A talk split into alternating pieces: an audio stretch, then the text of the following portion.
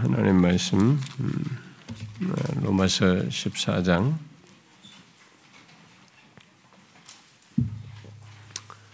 로마서 14장 음, 17절부터 어, 우리 19절 일단은 20절까지 쭉 연결해서 읽어봅시다. 17절부터 20절까지 쭉 같이 읽어봅시다. 시작. 하나님의 나라는 먹는 것과 마시는 것이 아니요 오직 성령 안에 있는 의와 평강과 희락이라. 이로써 그리스도를 섬기는 자는 하나님을 기쁘시게 하며 사람에게도 칭찬을 받느니라. 그러므로 우리가 화평의 일과 서로 덕을 세우는 일을 힘쓰나니 음식으로 말미암아 하나님의 사업을 무너지게 하지 말라. 만물이 다 깨끗하되 거리낌으로 먹는 사람에게는 악한 것이라. 이로써 그리스도를 섬기는 자는 하나님을 기쁘시게 하며 사람에게도 칭찬을 받느니라. 그러므로 우리가 화평의 일과 서로 덕을 세우는 일을 힘쓰나니. 그죠? 음, 음, 제가 우리 참 우리 교회 어린 아이들에 대해서 항상 마음에 이렇게 어, 항상 부담을 가지고 기도하고 우리 아이들에게 있어서 이 아이들이 우리 교회에서 믿는 부모 밑에서 자라면서 어, 이게 바리새인으로 자라는 것 그러다가 그런 상태에 있다가 어느 정도 이제 자기가 이성적으로 자라서 나름의 판단을 하고 고집을 부릴 수 있는 시점 보통 고등학교 졸업하면 그 다음부터는 억눌렸던 것을 이제 폭발하면서 자기 하고 싶은 거 하려고 하고 또 죄의 유혹 뭐 이런 것들에 빠져 있고 세상에 좀 멋, 맛도 좀 보려고 애를 쓰는 그 시점부터 이제 아이들이 좀 이렇게 손에서 벗어나는 경우가 있는데 이때까지 그 어렸을 때 좀 신앙적으로 이렇게 좀 어, 좀 눈을 뜨게 되고 은혜를 받고 최소한 하나님의 말씀에 귀 기울이는 그리고 자기가 그래도 이것을 거부할 수 없다라는 그런 신앙적인 최소의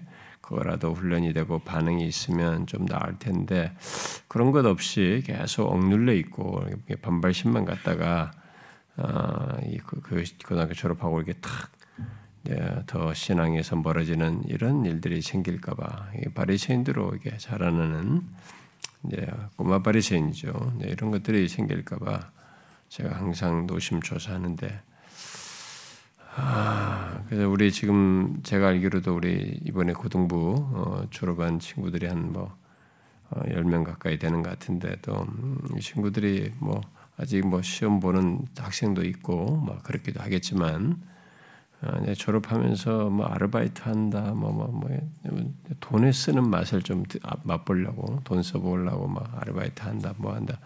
아르바이트도 필요할 수는 있는데, 예, 이런 것도 할 수도 있는데, 신앙생활이나 이런 것들과 멀리 버는 돈은 나를 위해서 쓰고 내 본성과 죄를 더 발산하는 데 쓸 가능성이 있기 때문에 그런 발산을 위한 아르바이트는 많일수록 더 본인에게 해롭거든요. 근데 벌써부터 이제 그런 것에 맞들이기 시작하고 주님으로부터는 멀어지고 이런 현상이 생길까 제가 그런 게 걱정이에요.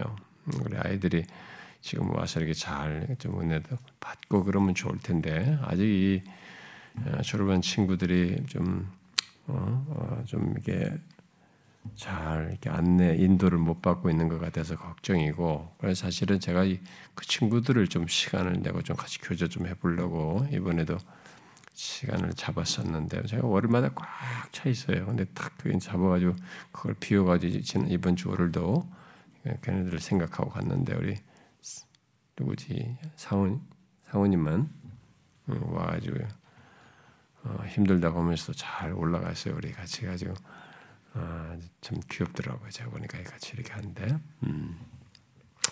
그 대신 제가 우리 청년들 개인적으로 교제가 많이 없었던 우리 청년들을 새로운 이제 얼마 안 된 친구들이죠. 네, 그런 형제들을 더 많이 이게 교제할 수 있어서 이게 참 좋았어요. 저는 더 이렇게 많이 그래서 아 이 친구들하고 더 모르는 친구들하고 제가 더 한 번씩 이렇게 가봐야 되겠구나. 왜냐면 두세 시간 가야 되잖아요. 세네 시간. 그러니까 그 시간에 약간 힘들면 것을 이렇게 토로하면서 이렇게 서로가 교제가 되고 또 많은 시간이니까 이 얘기할 수 있는 접촉점도 있고 참 좋았어요. 우리 아이, 우리 친구들을 청년들을 서로 이렇게 교제할 수 있어서 더 알게 돼 가지고 아, 참 좋았습니다. 아, 그래서 어쨌든 저는 우리 1학년들이 좀 잘 적응하고 어, 신앙적으로 좀 반응할 수 있으면 좋겠다 이런 생각이 듭니다. 그리고 저는 뭐 여러분들에게도 항상 얘기하지만은 이렇게 막 휴대폰 가지고 이렇게 보는 거 있잖아요. 막 실내에서 이렇게 즐기는 거 있잖아요. 그런 거. 옛날에 우리나라는 우리나라가 뭐 PC방, 노래방, 방방방 이런 가지고 방으로 우리나라는 발전하고 그러는데 사실 우리나라가 워낙 이제 놀이 문화가 없잖아요. 이게 스포츠, 고급 이런 것들이 발전을 안 해가지고 또 너무 비싸고 막 이러니까 못해서 그런 것 같은데 사실 그 대신에 우리나라 장점은 산이 많은 게 장점이에요. 다른 나라는 이렇게, 이렇게 산이 많지 않거든요. 어떤 면에서 이렇게 어디를 가든 바로 앞에 가도 산도 즐길 수 있고 그런데 바다도 있죠. 우리는 산면이 바다잖아요. 근데 그렇게 돈 안 들이고 이제 크게 안 들이고 즐길 수 있는 것이 있는데 참 일반 은총을 참 잘 이렇게 그런 부분에서 자연에서 즐기는 것을 좀 할 수 있으면 좋겠어. 이게 실내에서 막 휴대폰을 가지고 카페에서 막 하루 종일 이거나 하다 오면 그게 뭐 얼마나 허망합니까 진짜. 근데 그걸 그렇게 즐기니 하나도 생각 안 나잖아요. 예? 사고도 안 하죠. 감각적이죠. 뭘 즐겼는지도 모르죠. 기억도 안 나는 것을 너무 즐기고 말이죠. 너무 안타까워요.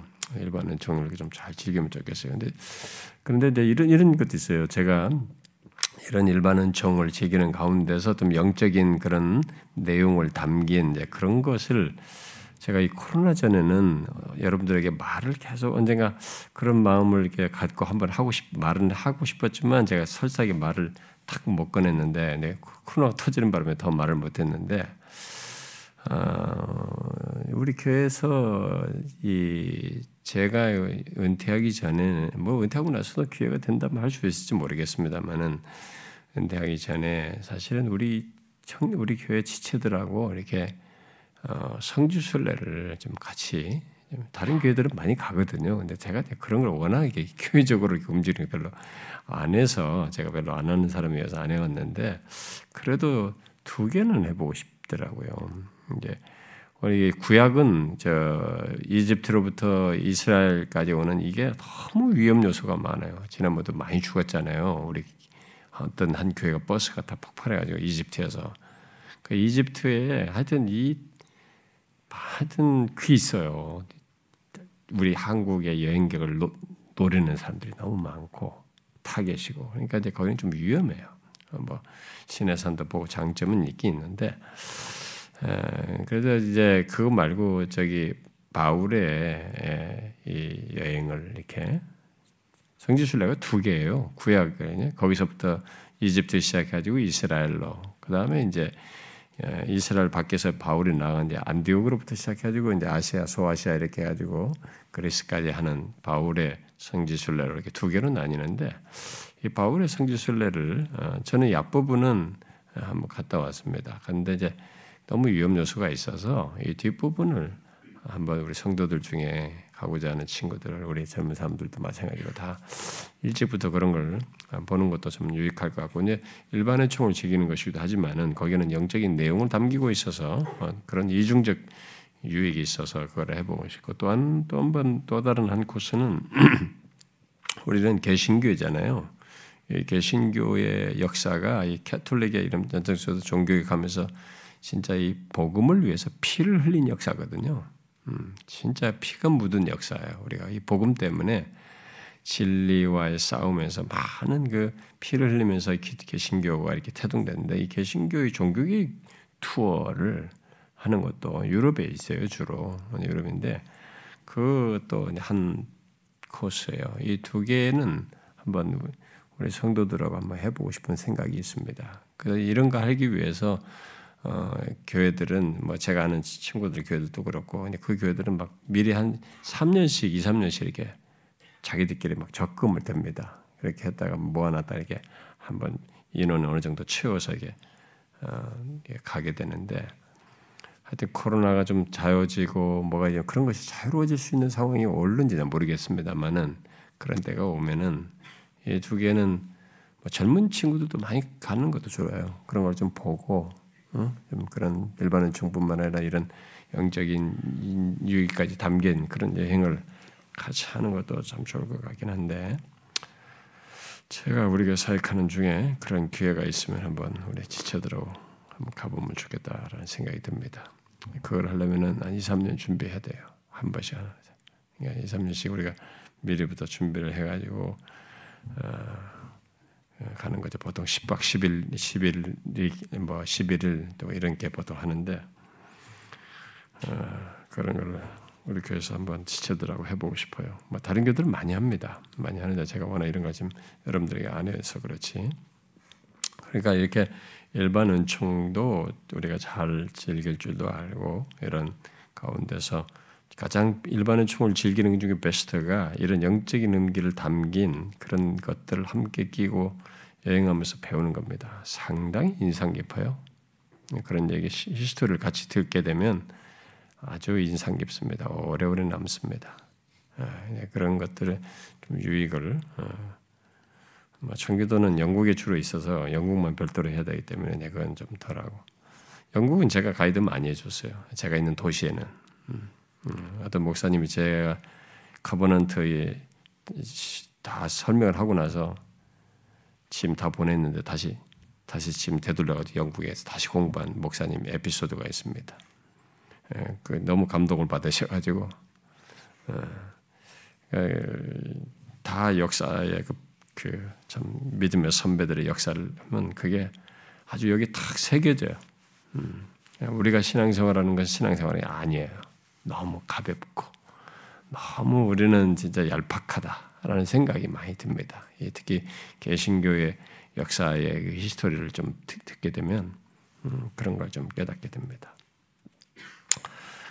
아, 그리고 제가 또 여러분들에게 말하고 싶은 것 중에 이 에, 지금 우리가 함께 죄를 고백하는 이런 것과 함께 에, 여러분들이 좀 적극적 성결로 우리 시리즈 말했던 그 설교를 좀 들으세요 병행해서 그걸 같이 듣고 좀 고민도 하시고 하나님 앞에 그런 적극적 성결을 어, 같이 지금 말씀과 좀 병행해서 연결해서 듣고 그러면은 아, 유익이 있을 거라고 생각합니다.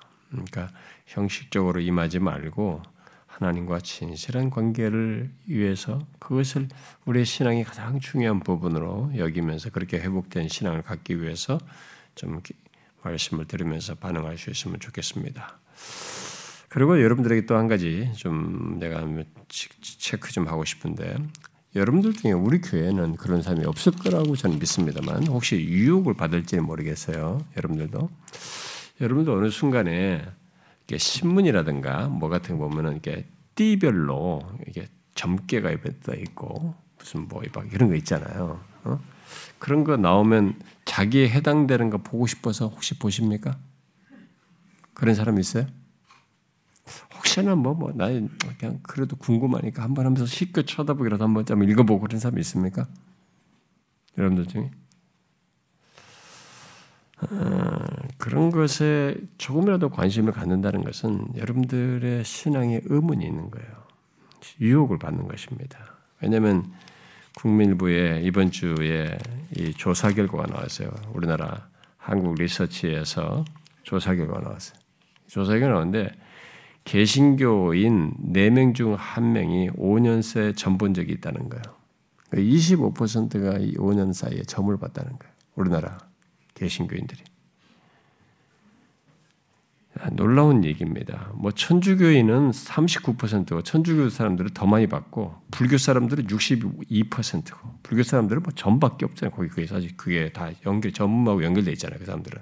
그러니까 그 사람들은 그게 할 수밖에 없는데 천주교 사람들도 이게 캐톨릭도 믹스처잖아요. 혼합주의적이니까 이 사람들도 거의 관심 그런 식의 관심이 많거든요. 아니, 그런데 우리 개신교 사람들이 어, 네명 중에 한 명이 점을 받다니까 이게 정상이냐 싶은 거예요. 그러니까 우리들의 신앙이 엉망인 거죠. 그런데 이게 퍼센테이지가 어디서 제일 많냐면 30대가 제일 많은 거예요.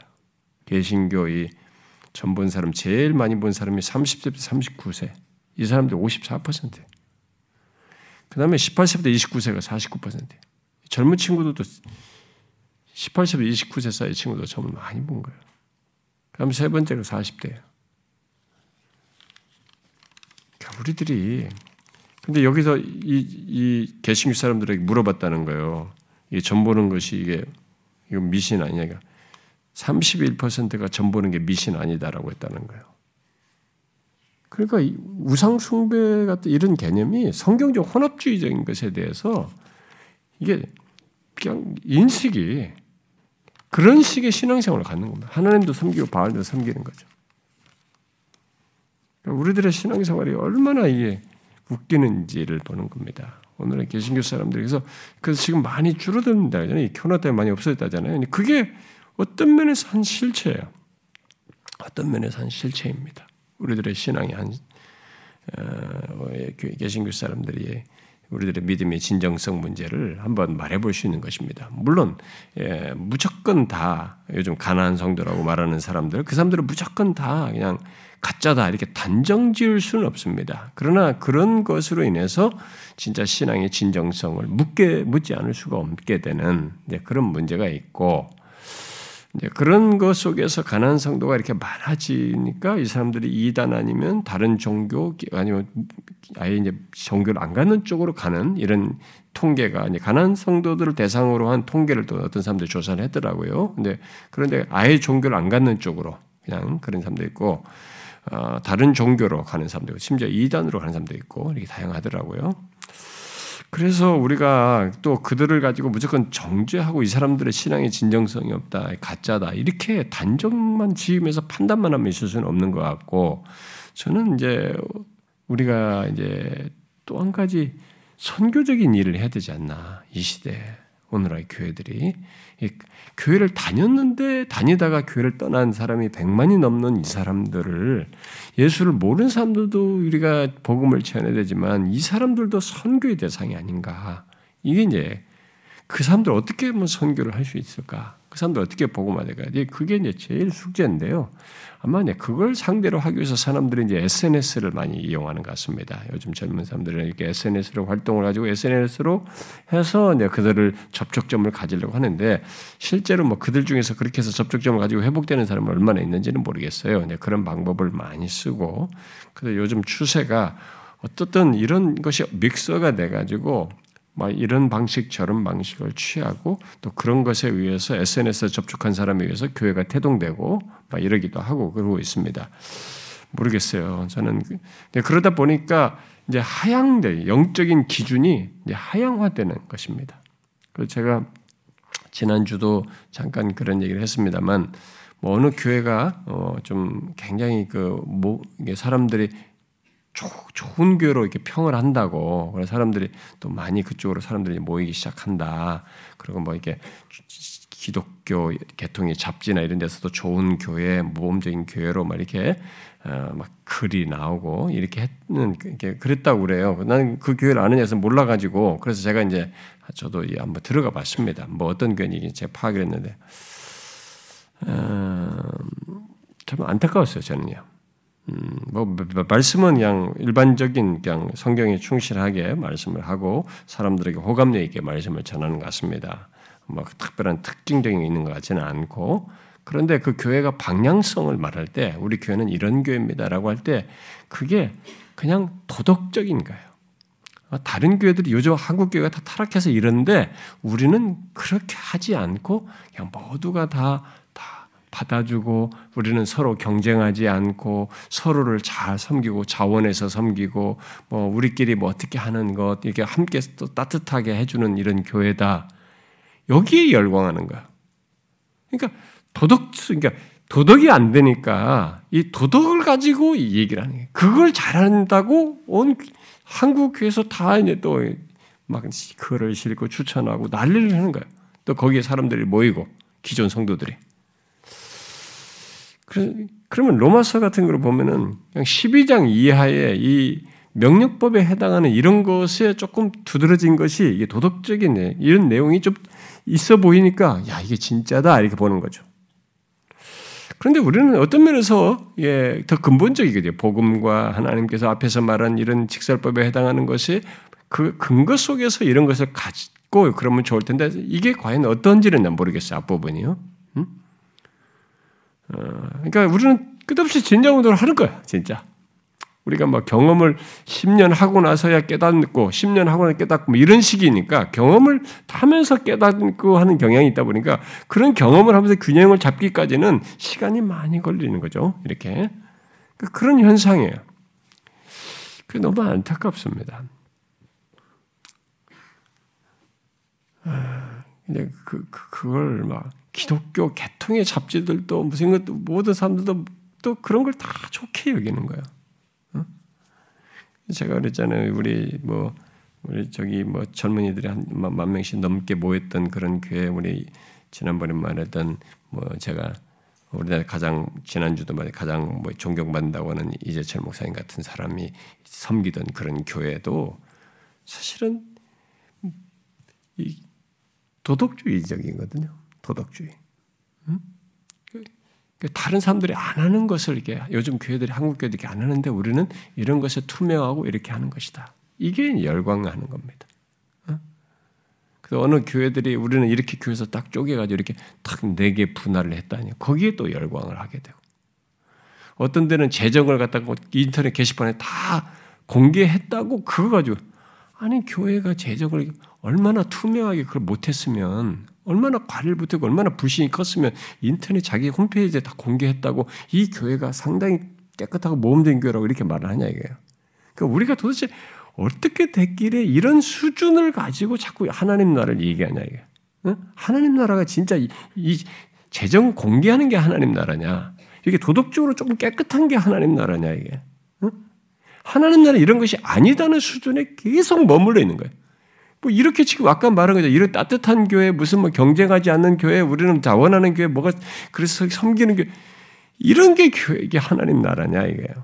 응? 하나님 나라 이런 것이 아닌데 그 수준을 못 벗어나는 거 우리가 지금 그런 것으로 세상에 다 알리고 그것으로 부각되고 존중받고 인정받고 하, 진짜 안타깝더래요 한국 교회가. 그러니까 우리가 그동안에 너무 이제 엉망이 되다 보니까 그것에 대한 반작용에 의해서 이런 현상이 생기는 거예요. 그래서 반작용에 의해서 나타나는 오늘 한국 교회에 부상되고 존경받고 이게 추구하는 교회는 하나님 나라는 이런 것이 아니다라는 것을 더 독특하게 어떤 것을 하나 부각시키면서 아닌 것을 부각시키는 교회예요. 우리는 이런 것에 깨끗하고 이런 것이 잘하는 게 우리가 이렇게 하는 게 그게 아니에요, 여러분. 하나님 나라는 먹고 마시는 게 이런 것이 아니라 어? 부분적인 것이 아니라 성령 안에 있는 의와 화평과 실학이단 말이지. 그러니까 앞에 내용이 함께 있으면서 이 뒤에 것도 같이 있어야 되는데 과연 그런지 모르겠어요. 예, 복음이 너무 결여된 세상인데 복음의 풍성함이 없고 복음에 의해서 이런 뭔가 이렇게 하는 거죠. 뭐 함께 따뜻한 교회든 뭐든 이게 복음에 의해서 있어야 되죠. 어? 예수 그리스도 안에서 있게 된 복음에 의해서 있게 돼야 돼. 여러분 우리가 예, 예, 서로가 공감대를 가지고 따뜻하게 하는 이런 것을 문화를 만들면 그렇게 할 수 있어요. 여러분 이민교회 가면요 굉장히 결속력이 있습니다. 잘 먹고 잘 나이스하게 잘 즐기고 그런 문화를 만들면 얼마든지 할 수 있어요. 기독교는 뭔가 이렇게 하게 될 때 하게 되는 이런 이런 교회 이런 모습을 갖게 되는 동인이 강력해야 됩니다. 강력해야 돼. 그것이 그 동인이 되는 근거가 있어서 그렇게 해야 돼. 그게 없으면 세상에 있는 집단과 사회 집단과 하나도 다를 바 없는 것입니다. 종교라는 기독교라는 이름 안에서 하는 하나의 어떤 그룹이 종교 집단으로서 그런 걸 갖게 되는 것입니다. 근데 그게 뭐냐 이게 강력한 근거가 복음이어야 하는 거거든요. 이 직설법에 해당하는 것이어야 되거든요.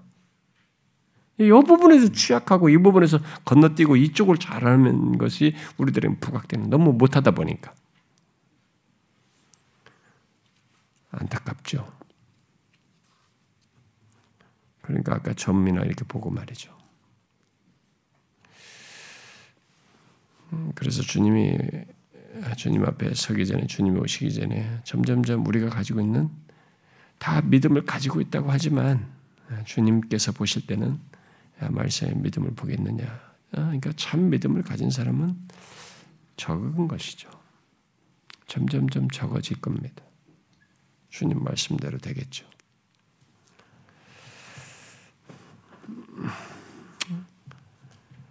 저는 한국 교를 이렇게 저와 함께 분리하지 않고 이렇게 같이 생각을 하고 있어서 어, 춘추 전국 시대 같아요.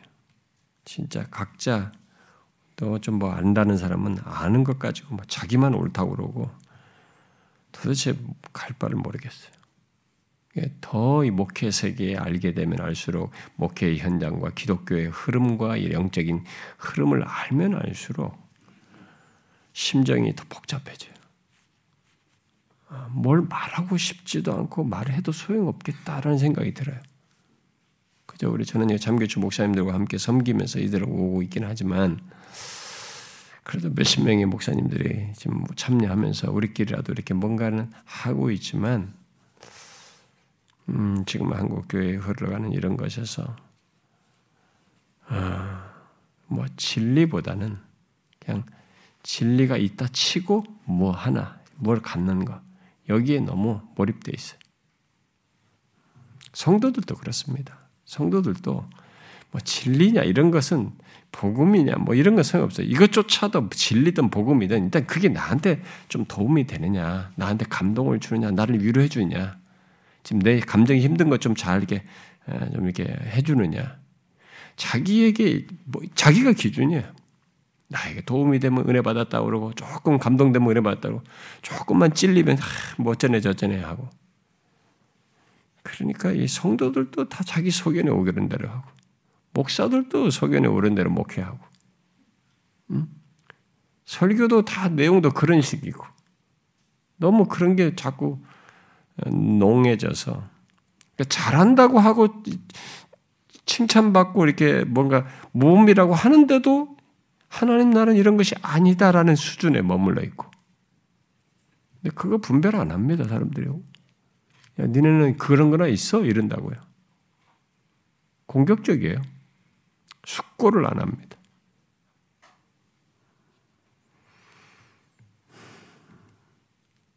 주님 오실 때를 향해서 우리가 시간은 흘러가고 있습니다만 우리 한국 교회 이런 것을 놓고 볼 때 참 우리의 마음에 더 기도할 부담이 커집니다. 우리 지체들은 그렇게 부담을 갖고 같이 기도할 수 있으면 좋겠어요. 우리 조국교회를. 자, 우리 본문으로 들어가 봅시다. 어, 바울은 교회 안에서 이 어, 강한 자와 약한 자 사이에서 비본질적인 것으로 어, 견해와 태도를 달리하면서 이렇게 혼란과 갈등을 하는 것을 그리스도인의 삶의 문제로 연결해서 음, 어떻게 해야 하는지 그것을 14장에서 지금 말해주고 있습니다. 특히 이제 강한 자들이 자신들의 어, 영적인 자유를 고집함으로써 약한 자들 앞에 거칠 것을 두는 것을 경계하는 내용을 13절 이하에서 이렇게 쭉 말해오고 있죠. 그 가운데서 이제 강한 자들이 약한 자들을 이렇게 배려해야 할 이유와 근거를 여러 근거들을 말을 했었죠. 네 가지 근거를 말했는데 가장 강력한 것은 그리스도께서 대신하여 죽으신 형제라는 이 강력한 사실을 말하면서 이해를 했어요. 그런데도 바울은 그것으로도 모자란 듯이 하나님 나라 이 얘기를 꺼내면서 이 강한 자들에게 권면하고 있습니다. 물론 약한 자들도 포함될 내용입니다만 그래서 하나님 나라는 이렇게 먹고 마시는 것이 아니라 성령 안에 있는 의와 평강과 희락이라고 하는 사실을 이런 강력한 사실을 이렇게 말함으로써 어, 그들에게 계속 어, 어떠해야 되는지, 어, 약한 자들에 대해서 서로 어때야 되는지를 말해준 것입니다.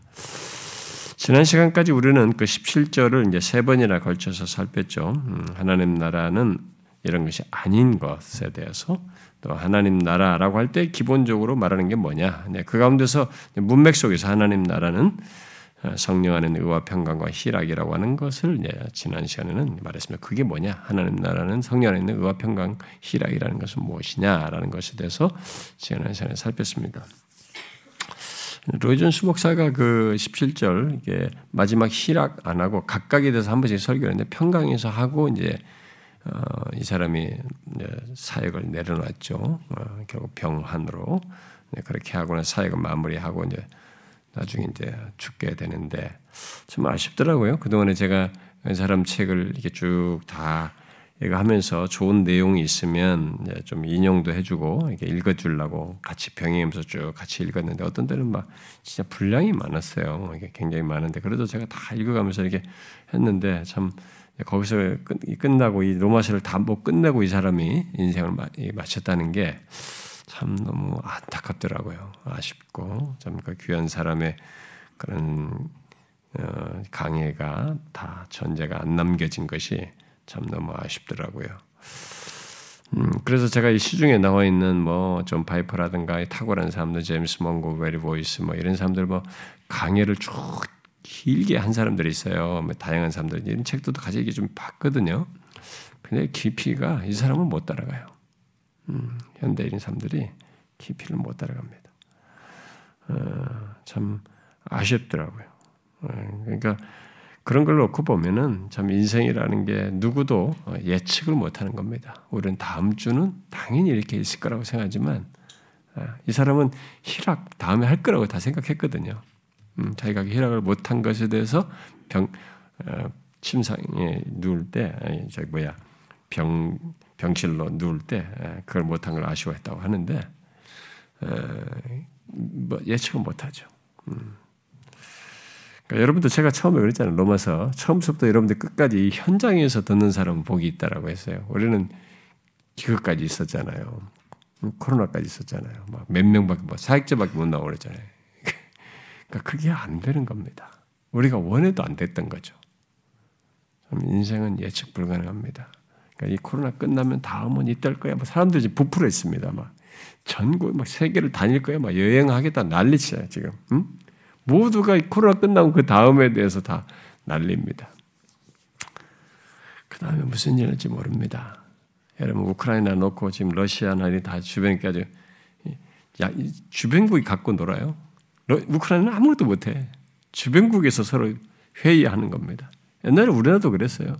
우리나라도 여기 다 어? 처칠 뭐 장개석이 뭐 여기 다 다 이 사람들 모여 모여 가지고 자기들끼리 결정한 거면 남북 싸우기다 이렇게 해요. 힘 없으니까 주변국이 다 하는 겁니다. 어, 전쟁 벌어지고 이런 일 얼마든지 있을 수 있는 거죠. 무슨지 몰라요. 지금 시진핑처럼 저렇게 막 국가가 세계를 자기 중국 안에 손을 다 집겠다고 하는 저런 야욕 있는 사람은 언젠가는 침탈하거든요. 언젠가는 공격하고 난리란 말이에요. 그러니까 우리가 주변에 있어가지고 우리도 상당히 저기 위험한 나라예요. 저 나라가 우리가 옆에 붙어 있어가지고 굉장히 위험합니다.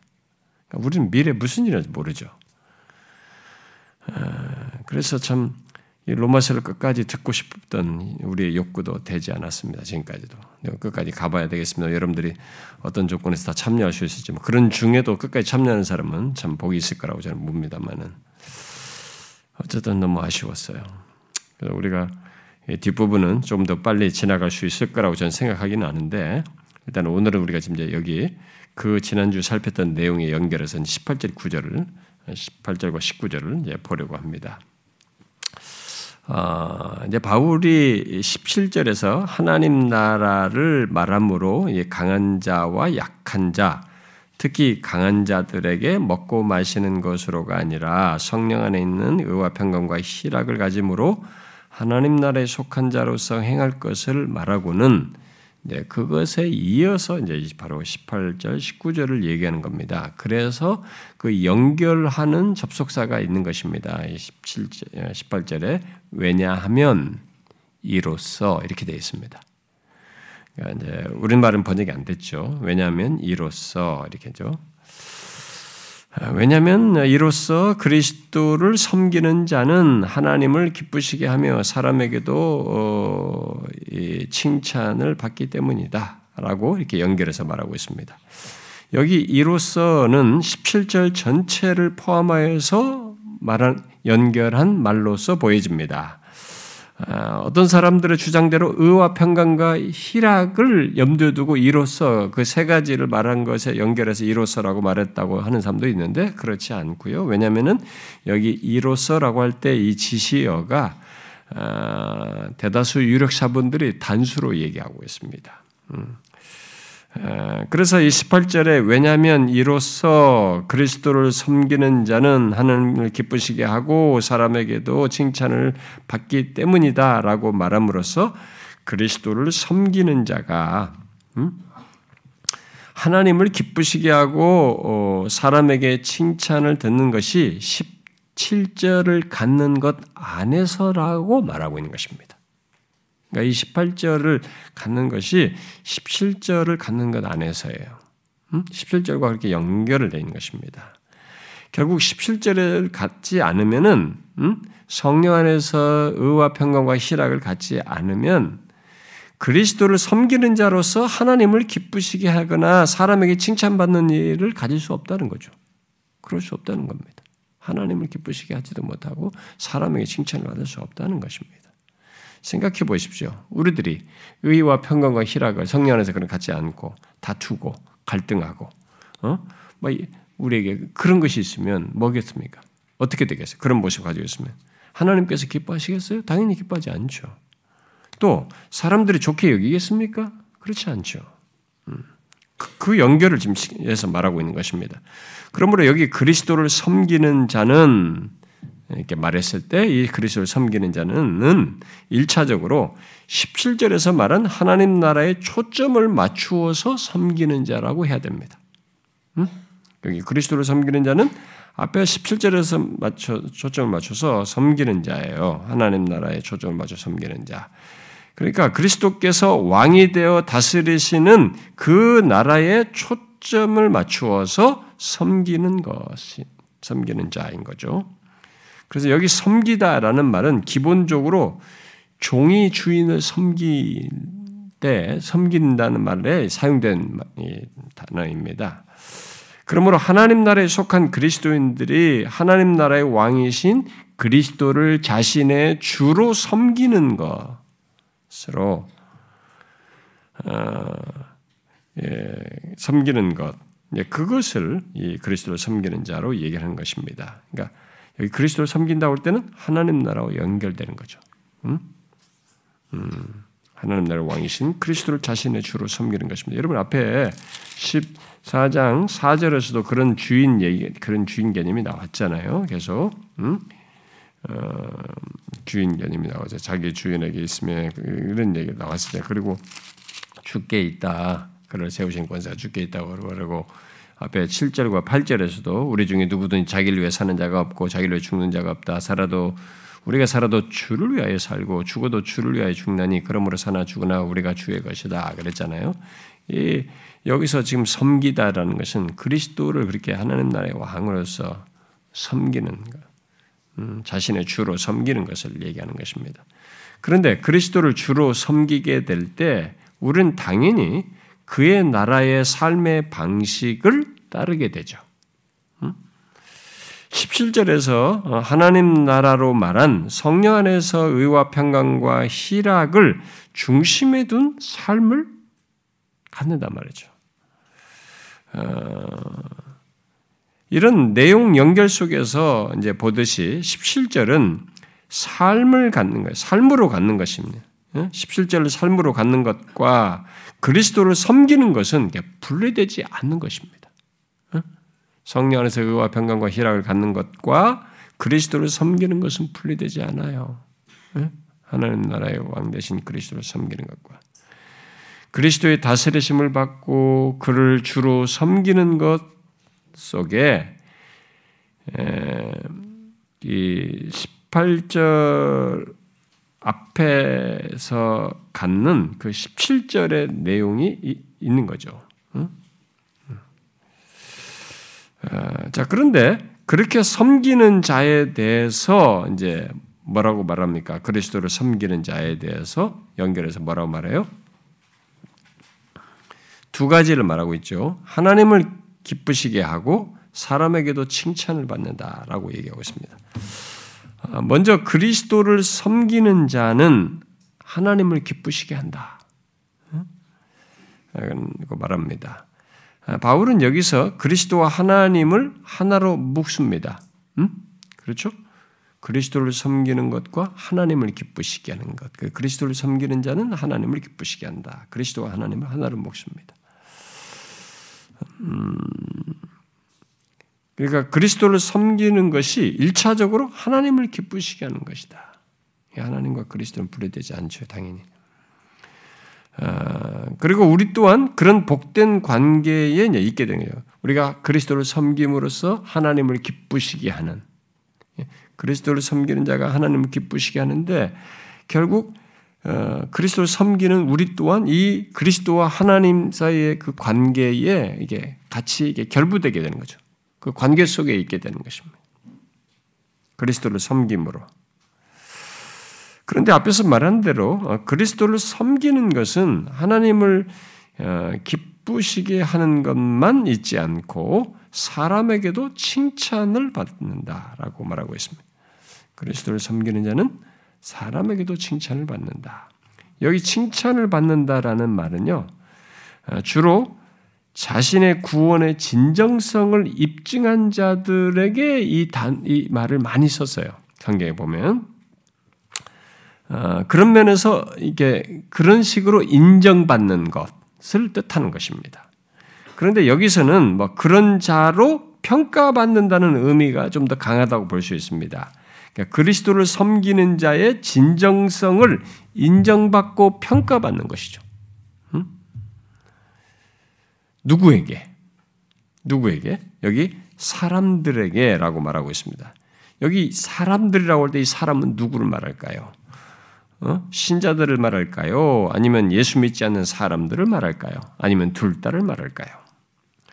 무 같은 사람은 이 약한 자들이 강한 자를 비방했던 것이 문맥에 있다는 것을 들어서 강한 자들이 연약한 자들에게 존중받는 것을 말한다. 그래서 여기 사람은 약한 자를 말하는 것으로 이렇게 설명합니다. 또 어떤 사람은 우리 주변의 사람들은 신자들이 아무리 옳은 일을 해도 그들이 행동이 어, 행동을 칭찬하지 않는다는 것을 들어서 신자들로 이렇게 일반적인 모든 신자들로 어, 이해하는 게 좋다라고 말하기도 합니다. 네, 그러나 이제 여기 어, 슈라네 같은 사람은 여기 이제 근접 문맥에서 16절에서 여러분들 보면 16절에서 너희의 선한 것이 비방을 받지 않게 하라라고 하면서 곧 불신자들이 신자들을 비방하는 것을 포함하여서 이게 말한 것을 고려하여서 세상 사람들에게 음? 비방이 아닌 칭찬을 받는 것을 말한다라고 이제 해석을 합니다. 아, 그래서 이제 여기 어, 이, 여기 지금 사람이 이제 누구냐라고 할 때 뭐 이제 어, 이 해석들이 나뉘게 되는데 저는 예수 믿지 않는 사람들 안에서도 그렇게 하게 되면 이런 모습을 가지면 어, 예수 믿는 사람들에게서도 그런 현상은 있다고 봐요. 칭찬 듣는 것이 우리들 안에서도 당연히 교회 밖에 있는 사람들도 그렇게 하겠죠. 어? 주를 잘 섬기는 자, 그러니까 의와 평강과 희락을 성령 안에서 갖는 그런 모습 속에서 그리스도를 섬기는 것이 야 저들은 뭔가 다르다. 이렇게 저들로부터 인정을 받는 거죠. 여기 칭찬받는 것이 아까 인정받는다는 의미라고 했잖아요. 인정을 받는 거죠. 그 사람들부터. 어? 그리스도를 사, 사랑 가운데 따르고 의와 평강과 희락을 삶으로 가질 때 그것의 진정성을 보는 거죠. 그 사람들, 이 사람들의 진정성을 인정하고 좋게 여기는 거죠. 응? 아, 그가 진실로 그리스도를 섬기는 자이다라는 인정을 하게 되는 거죠. 그래서 바울은 그리스도를 섬기는 자는 하나님을 기쁘시게 할 뿐만 아니라 사람들에게도 인정받고 존중받는다는 사실, 아니, 하나님 나라에 속한 자 에게 꼭 있어야 할 이 두 가지가 결국 이게 그에게 나타난다라고 말해주고 있는 것입니다. 하나님을 기쁘시게 하고 사람에게 인정받는 것. 이게 하나님 나라에 속한 사람에게 결과적으로 있어야 하는 것입니다. 음? 예, 이것은 예수 믿는 자들, 하나님 나라에 속한 자들이 억지로 가질, 억지로 이게 가질 무엇으로 말한 것은 아닙니다. 이게 억지로 뭐 하나님을 기쁘시게 하고 뭐 사람에게 칭찬을 듣는 이런 것을 억지로 가져야 된다는 게 아닙니다. 이것은 그리스도를 섬김으로써 그 17절을 가짐으로써 드러내게 될 사실이에요. 그렇게 가지게 되면 하나님을 기쁘시게 하고 사람들에게 칭찬을 받는 거죠. 드러나는 것입니다. 우리는 이 사실을 잠시 멈춰서 좀 생각해 볼 필요가 있어요. 과연 지금 우리들이 하나님을 기쁘시게 하고 어, 사람들에게도 칭찬을 받고 있는지 하나님 나라에 속한 자로서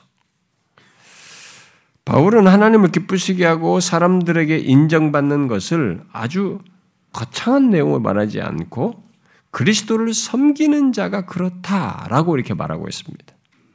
그것이 어, 그 그리스도를 섬기는 자에게 드러날 사실로 얘기하고 있는 것이죠.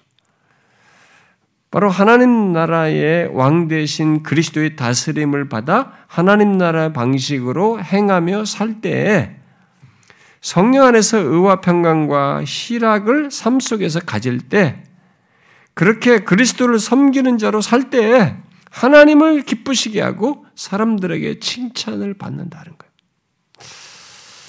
어떤 사람은 질문할 수도 있습니다. 아니, 뭐, 그리고 너무 기독교적으로 살아가는 것인데 그게 사람들에게 칭찬을 받을 수 있을까요? 특히 뭐, 우리 이르들끼리는 몰라도 세상 사람들이 그런 걸 가지고 칭찬할까요? 이렇게 할지 모르겠어요. 아, 그런 생각을 하면서 오늘날 사람들이 무너뜨리고 있습니다. 네, 그걸, 이런 것을 깨뜨립니다. 예, 우리는 이제 포스트 모더니티가 다양성을 인정하고 모든 걸 이렇게 믹스해야 되는 수용하는 그러니까 너도 옳고 나도 옳고 경계를 무너뜨려야 된다는 이 정신 세계다 보니까 이런 걸 다 무너뜨리는 거죠. 그렇게 생각을 합니다. 그런데 이 성경이 말하는 것은 제가 이런 것과 관련 나올 때마다 많이 얘기했습니다만 지금 여기 성경에서도 정, 그렇, 정 그렇지 않습니다. 하나님을 기쁘시게 하고 사람들에게 칭찬받는 것은 놀라울 정도로 그리스도를 섬기는 자의 그 모습을 잘 갖는 것이에요. 성령 안에서 의와 평강과 희락을 제대로 갖는 가진 그런 신자, 그런 교회 모습을 갖는 것이에요. 그게 하나님을 기쁘시게 하고 사람들에게 칭찬을 듣는 겁니다. 음, 그런데 이런 생각을 우리들이 깨뜨리고 오히려 이 세상에 무엇을 더 수용하고 이 세상을 모방을 하고 그것들을 가져와서 세상과 우리 사이에 어떤 구분을 없애자. 없앰으로써 이렇게 어, 저들에게 더 다가가자. 그러면 우리가 더 저들에게 인정받고 저들이 우리 좋아질 거라고 생각합니다. 그게 사단이 넣는 생각이에요. 성경은 절대 그렇지 않습니다. 성경은 성도를 구별했잖아요. 이게 구별된 게 거룩한 하나님 앞에 구별된 자의 모습을 잘 가지고 있을 때 세상은 자신에게 없는 이 구별됨, 저들의 거룩함이 퀘션이 생기는 거예요. 내게 없는 저거.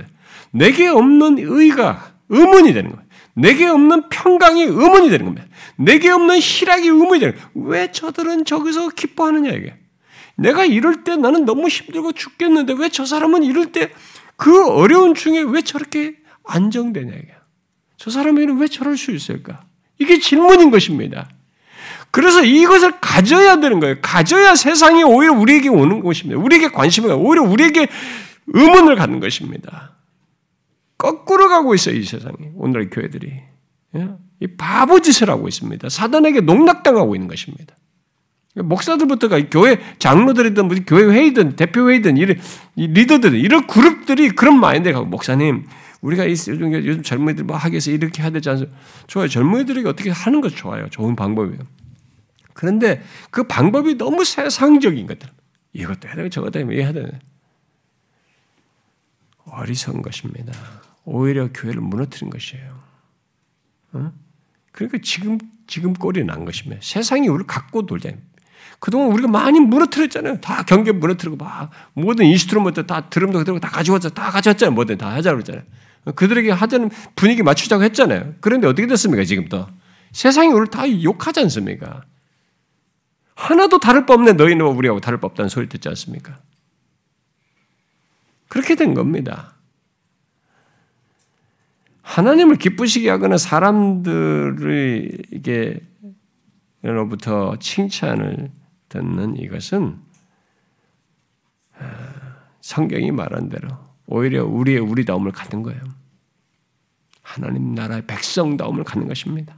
하나님 나라의 특성을 온전하게 갖는 겁니다. 구별된 자의 거룩을 갖는 것입니다. 저들은 다르다. 저들은 거룩하다, 진짜. 우리는 이럴 때 이렇게 하는데 저들은 저렇게 하지 않네? 처음에는 바보로 봤는데 아니다, 이런 거죠. 한 번, 두 번은 바보로 봤어요. 근데 저 사람이 이런 흔들리지 않으면서도 그걸 가지고 있으면서도 내게 없는 것들을 굳건히 가지고 있을 때 의문이 되는 겁니다.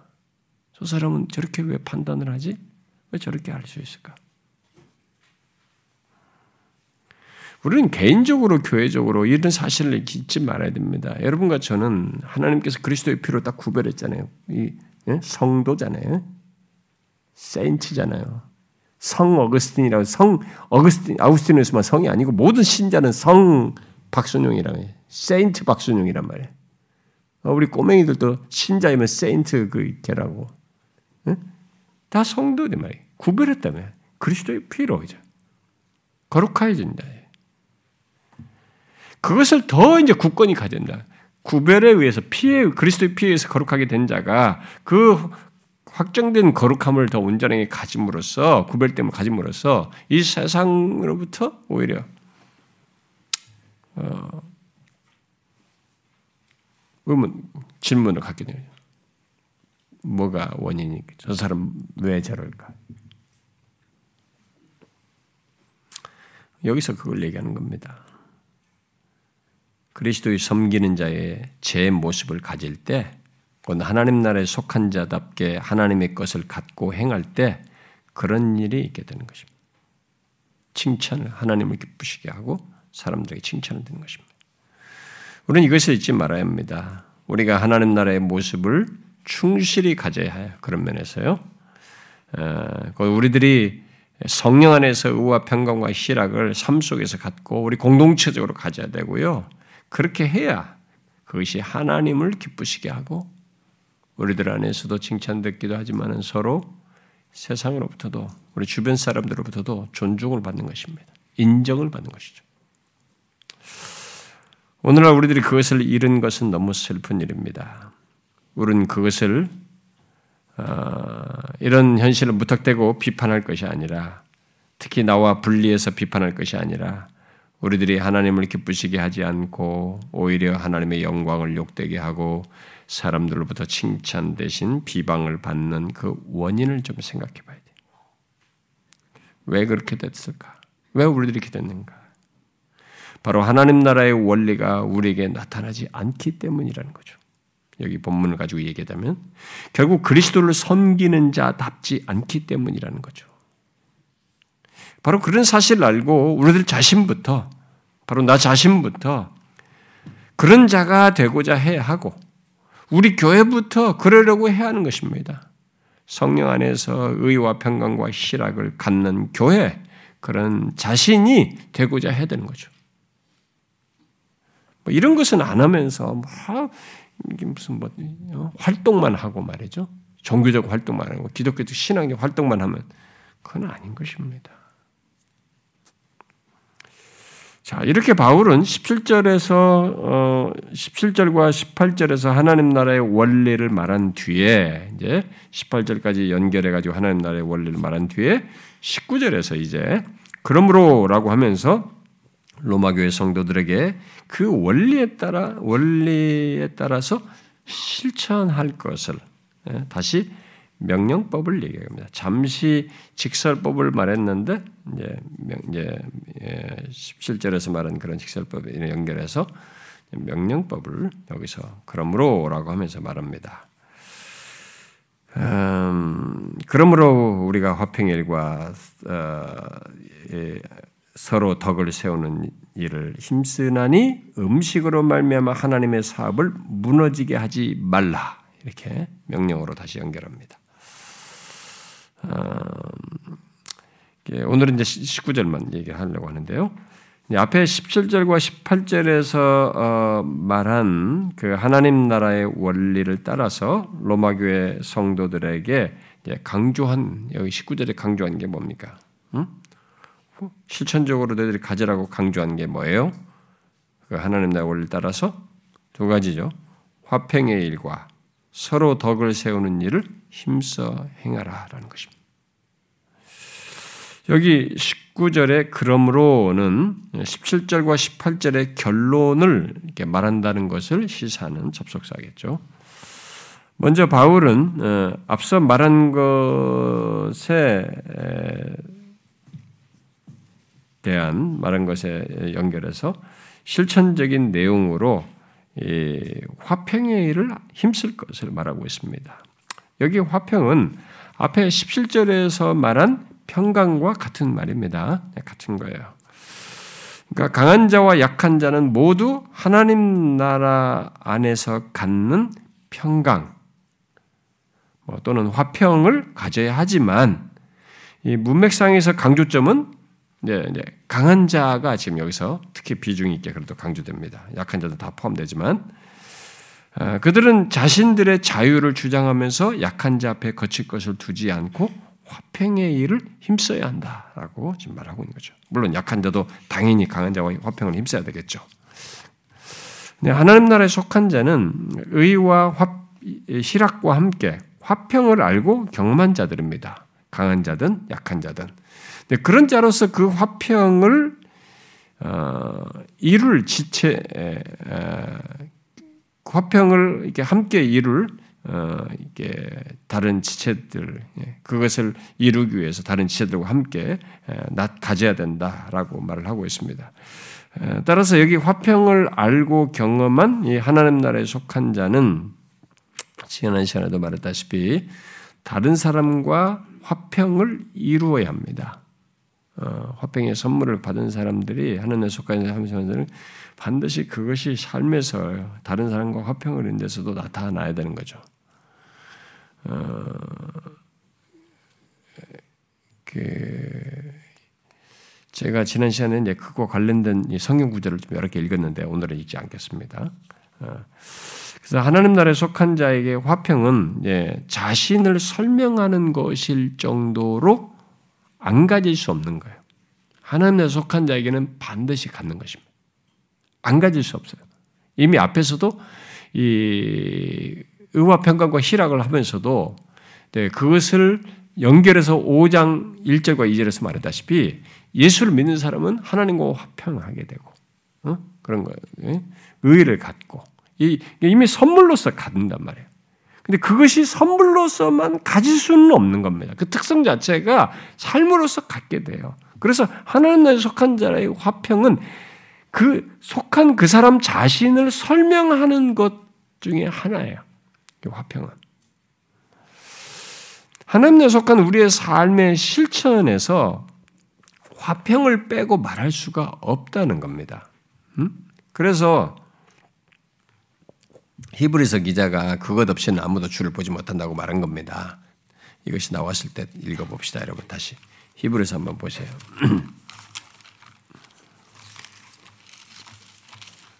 히브리서 12장이죠. 음. 히브리 12장. 자, 다 같이 읽어봅시다. 시작. 모든 사랑과 더불어, 응? 어? 저를 말 안 했어요? 14절. 정신이 없어요. 여기 앞에 서 있으면. 12장 14절 시작.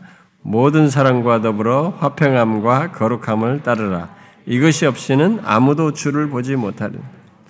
모든 사랑과 더불어 화평을 화평함을 예, 거룩함과 함께 화평함을 따라 이것이 없이는 아무도 주를 보지 못한다. 음, 그러니까 이 우리 우리는 모든 사람과 더불어 화평함을 가져야 되는 거예요. 이것이 없이는 주를 보지 못하는 거죠. 여러분 자신이 하나님과 화평하게 된 이후에 곧 하나님 나라에 속하게 된 뒤에 다른 사람과 더불어 화평하는 것에서 어떻게 됐는지, 변화가 생겼는지 한번 체크해 보세요. 이게 하나님 나라에 속한 사람에게 없을 수 없는 거거든요. 한번 생각해 봐요. 중요한 겁니다. 이 히브리서 12장 14절은 그냥 가볍게 말한 게 아니에요. 굉장히 진중하게 얘기한 겁니다. 엄중하죠. 말 자체가. 그것이 없는 하나님 보지 못한다 그랬으니까. 그리고 자신이 하나님과 화목하고 난 뒤에 하나님 나라 속한 자로서 다른 사람과 더불어 화평하는 것이 있는지 그런 변화가 나한테 생겼는지 한번 체크를 해보란 말이죠. 비록 부족함이 있을 수 있어요. 얼마든지.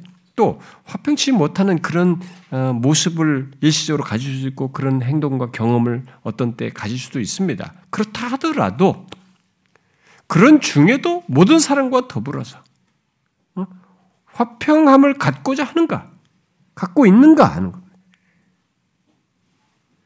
화평하고자 하는 모습을 힘써 내가 갖는가 하는 것입니다. 이게 하나님 나라에 속한 사람의 모습인 거죠. 하나님 나라의 원리를 따라서 사는 하나님 나라에 속한 자가 삶 속에서 자연스럽게 갖게 되는 거죠. 꼭 가져야 하는 것이죠. 특히 우리들 안에서 그래야 하는 것입니다. 혹시라도 우리들 중에 지금 우리들 사이에서 이렇게 다른 사람 누군가와 관계 속에서 여러분들이 그동안에 알았던 사람들 우리가 관계를 가졌던 어떤 사람들과 관계 속에서든지 서로 사이에서 그렇지 못한 화평함을 이루지 못한 그런 관계가 있다면 모든 이유를 넘어서서 화평함을 이루어야 합니다. 화평하기를 힘써야 돼. 화평하는데 주저하는 모든 이유를 그리스도의 십자가 앞에 가지고 와서 비추어 다룸으로써 화평의 길로 나아가야 돼요. 반드시 그래야 됩니다. 화평함이 없이는 주를 보지 못한다. 그 정도로 우리에게 나를 설명하는 것입니다. 하나님에 속한 나를 설명하는 것 하나예요. 자, 그리고 그것에 덧붙여서 어, 바울은 17절, 어, 18절에서 말한 하나님 나라 원리를 이제 뭐예요? 서로 덕을 세우는 일에 힘씀으로써 실천하라고 말하고 있습니다. 여기 덕을 세운다는 것은 무엇을 말할까요? 예, 원문은 문자적으로 말하면 예, 덕을 세운다라는 이 단어가 지금 문자적으로 말하면 덕의 일이에요. 이 덕을 세운다라는 이, 이 말이 문자적으로는 덕의 일, 일 이렇게 돼 있어요. 그냥 덕을 세운다도 아니에요. 덕의 덕, 덕 한다네요. 덕의 일 이렇게 돼 있어요. 어, 덕을 세우는 일 이렇게 세우는 말을 붙인 것은 이제 여기 덕이라는 단어가 뜻이 건축, 집을 지음 이런 뜻이거든요. 이 덕이라는 뜻이 문자적인 뜻이. 어, 그러니까 자연스럽게 여기에 에, 뭐가 있습니까? 그 덕이라는 말 속에는 또 이 덕이 덕으로 쓴 이 단어의 동사 형태가 동사가 집을 짓다, 건축하다, 세우다 이런 뜻이에요. 그러니까 어, 원적인 의미를 이 명사를 썼지만 여기서 덕의 일 하는데 덕을 세우는 일 이렇게 말한 겁니다. 그러니까 의미를 그냥 그대로 살려서 이 단어를 쓴 겁니다. 그러니까 이게 덕이라는 말을 단어를 안 써도 세우는 일 이렇게 해도 돼요. 어떤 면에서 의미가 집을 짓는 뭐 덕을 세우는 게. 그러니까 그래서 우리는 성경에서 이 덕을 덕이라고 말한 이것의 원적인 의미를 통해서 아 덕이라는 게 뭔지를 우리가 여기서 생각할 수 있습니다. 덕이라는 게 뭘까? 우리 덕을 이런 덕 저런 덕 많이 말하잖아요. 덕이라는 건 뭘까 할 때 덕의 덕의 가장 근본적인 기본적인 의미는 세우는 것이다. 라는 것을 이 어원적인 의미에서 우리가 알 수 있어요. 세우는 겁니다. 무엇이든 이렇게 세우는 거죠. 응? 어, 그런 면에서 이 건축, 집을 짓는 것처럼 세우는 것을 어, 이 지금 덕으로 말하는 것입니다. 자, 그러면은 여기서 건축, 집 짓는 것처럼 세우는 것은 무엇을 말할까?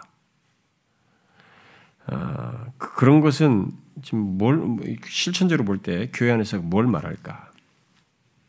예, 지금 바울이 말할 때 이들에게 너희들이 덕을 세우는 일을 하라 힘쓰라 할 때 그렇게 덕을 세우는 일, 집을 세우는 것처럼 하는 그게 도대체 무엇을 너희들 공동체 안에서 하라고 하는 것일까?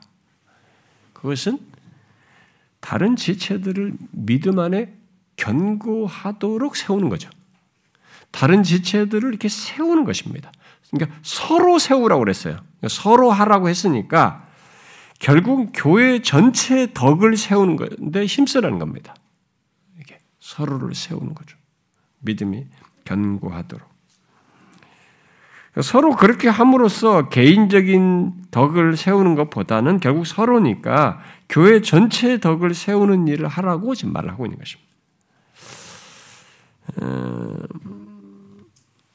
그러니까 우리들이 서로 믿음 안에서 견고하도록 세우는 일을 힘써야 한다는 거죠. 우리가. 그것이 결국 교회의 덕을 세우는 것이 되는 겁니다. 성령 안에서 의와 평강과 희락을 갖고 행하는 그런 믿음이 서로 이렇게 견고해지도록 세우는 거죠. 그것이 하나님을 기쁘시게 하고 사람에게 인정받는 그리스도를 섬기는 자의 모습을 견고히 갖도록 서로 세우는 거죠. 그것을 지금 덕을 세우는 것으로 얘기하는 것입니다. 아, 이제 바로 우리가 다음 주에 살필 그 20절은 이 세속 어, 여기 지금 이게 이제 세우는 거죠. 세우는 것과 반대되는 말을 거기서 쓰고 있습니다. 뭐예요? 무너지다라는 말을 쓰고 있습니다. 어떤 것으로 무너진다는 것을 얘기합니까? 그게 문맥적 내용상으로 보면 강한 자가 고집을 부른 거죠. 자기 자유를 자유를 발휘하겠다고 고집을 부리면서 약한 자로 하여금 시험에 빠져 넘어지게 하는 거죠. 이게 지금 넘어지게 하는 거예요. 무너뜨리는 거죠. 그 그렇게 하지 말고 네가 자유가 있어도 그 자유를 좀 쓰지 말고 그 사람을 위해서 그렇게 함으로써 그 사람을 세우라 이게 이게 덕을 세우는 일이었어요. 그 다른 사람을 세우는 것이 덕을 세우는 거예요.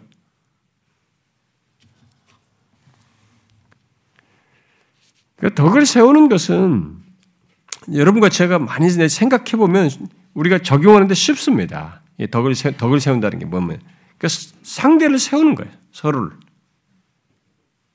성령 안에서 의와 평강과 희락을 갖도록 돕고 이렇게 세워주는 거죠. 우리가 서로 내가 하고 싶은 대로 하는 것이 아니라 그런 식으로 다른 사람들을 세우는 것 그게 그러니까 서로 화평하도록 힘쓰는 거죠. 그게 결국.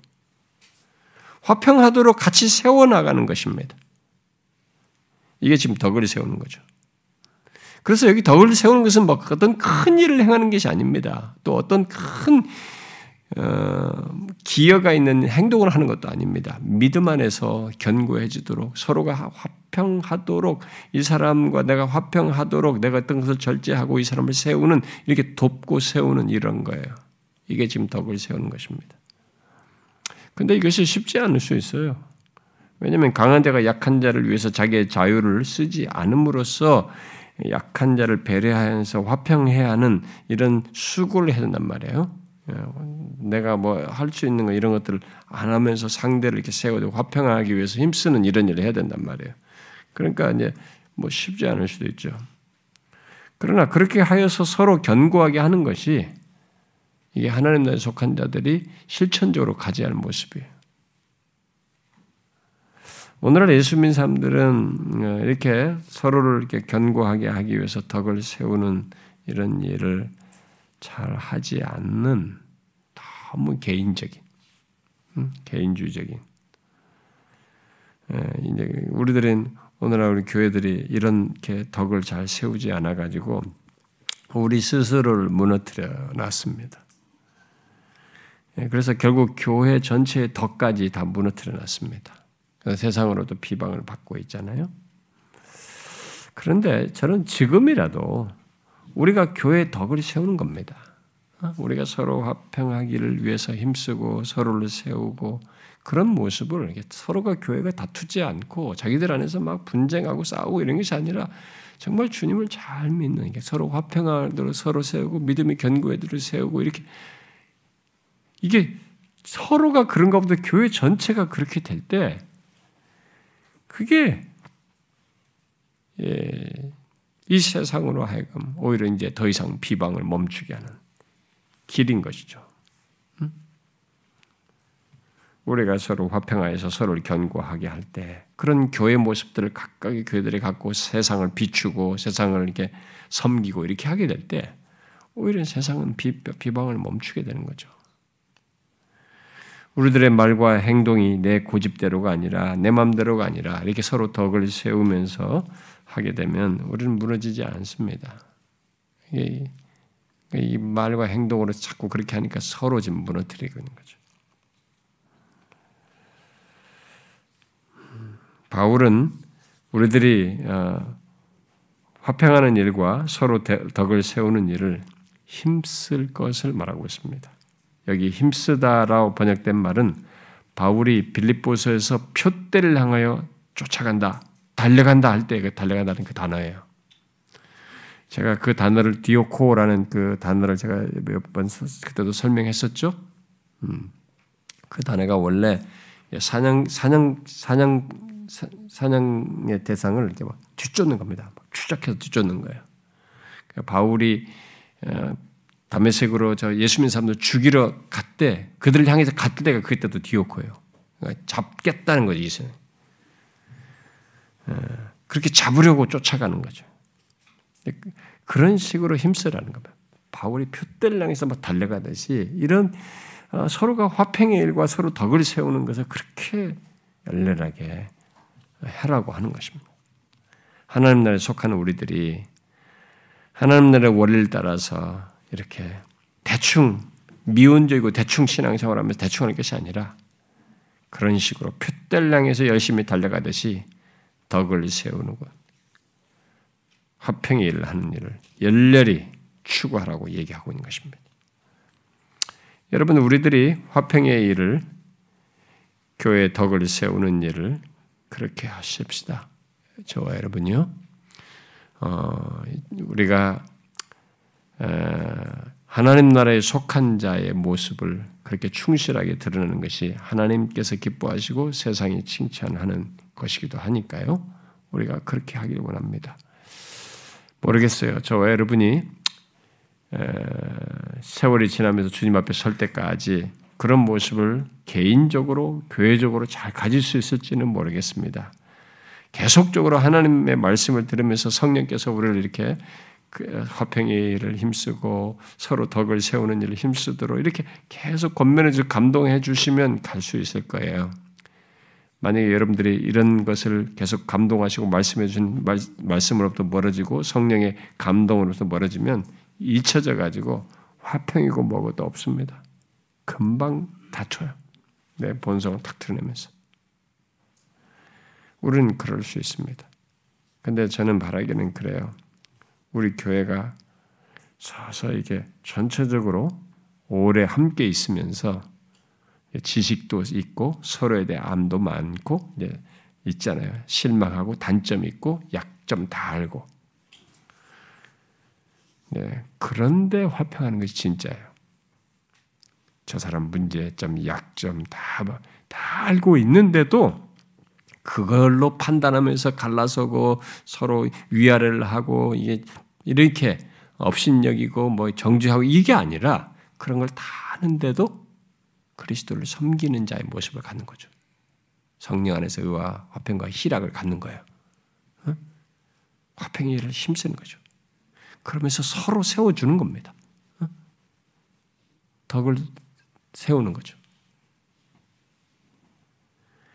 저는 뭐 우리 교회는 뭐 서로가 따뜻한 교회입니다. 우리 교회는 서로 경쟁하지 않습니다. 우리 교회는 싸 아니 말씀과 성령 안에 다스리면 받으면 경쟁을 당연히 안 하죠. 우리가 여기서 왜 경쟁합니까? 얼마나 교회들이 경쟁을 했으면 교회들이 우리는 경쟁을 안 합니다. 이런 말을 자기 교회를 자랑하는 표현으로 쓰냐 이거예요. 어떤 경쟁을 했을까요? 막 직분 서로 받으려고 경쟁했을까요? 꽃꽂이 내가 먼저 하기도 자랑했을까요? 서로 내가 봉사했다고 자랑했어야 그럴까요? 뭐 그런 게 너무 흔해 빠져 있습니다. 봉사하면 뭐 어쩌다. 근데 우리 교회 그런 거 전혀 없잖아요. 어? 이게 말씀과 성령 안에서 다스리 받으면 그런 게 있는 거 아닙니까? 얼마나 안 됐으면 그런 걸 표현으로 삼냐요, 교회가. 세우는 겁니다. 약점, 부족한 점 다 알아도 화평하는 거예요. 응? 성령 안에서 의와 평강과 화평과 실학을 가지면서 서로 세우는 겁니다. 세월이 지나도 실망을 갈수록 더 많이 해도 그래도 그 사람을 세우는 일을 우리가 해야 되는 거예요. 이게 하나님 나라에 속한 자의 삶이에요. 저와 여러분이 그러기를 원합니다. 우리 교회가 그렇게 계속 세워지길 원합니다. 기도합시다.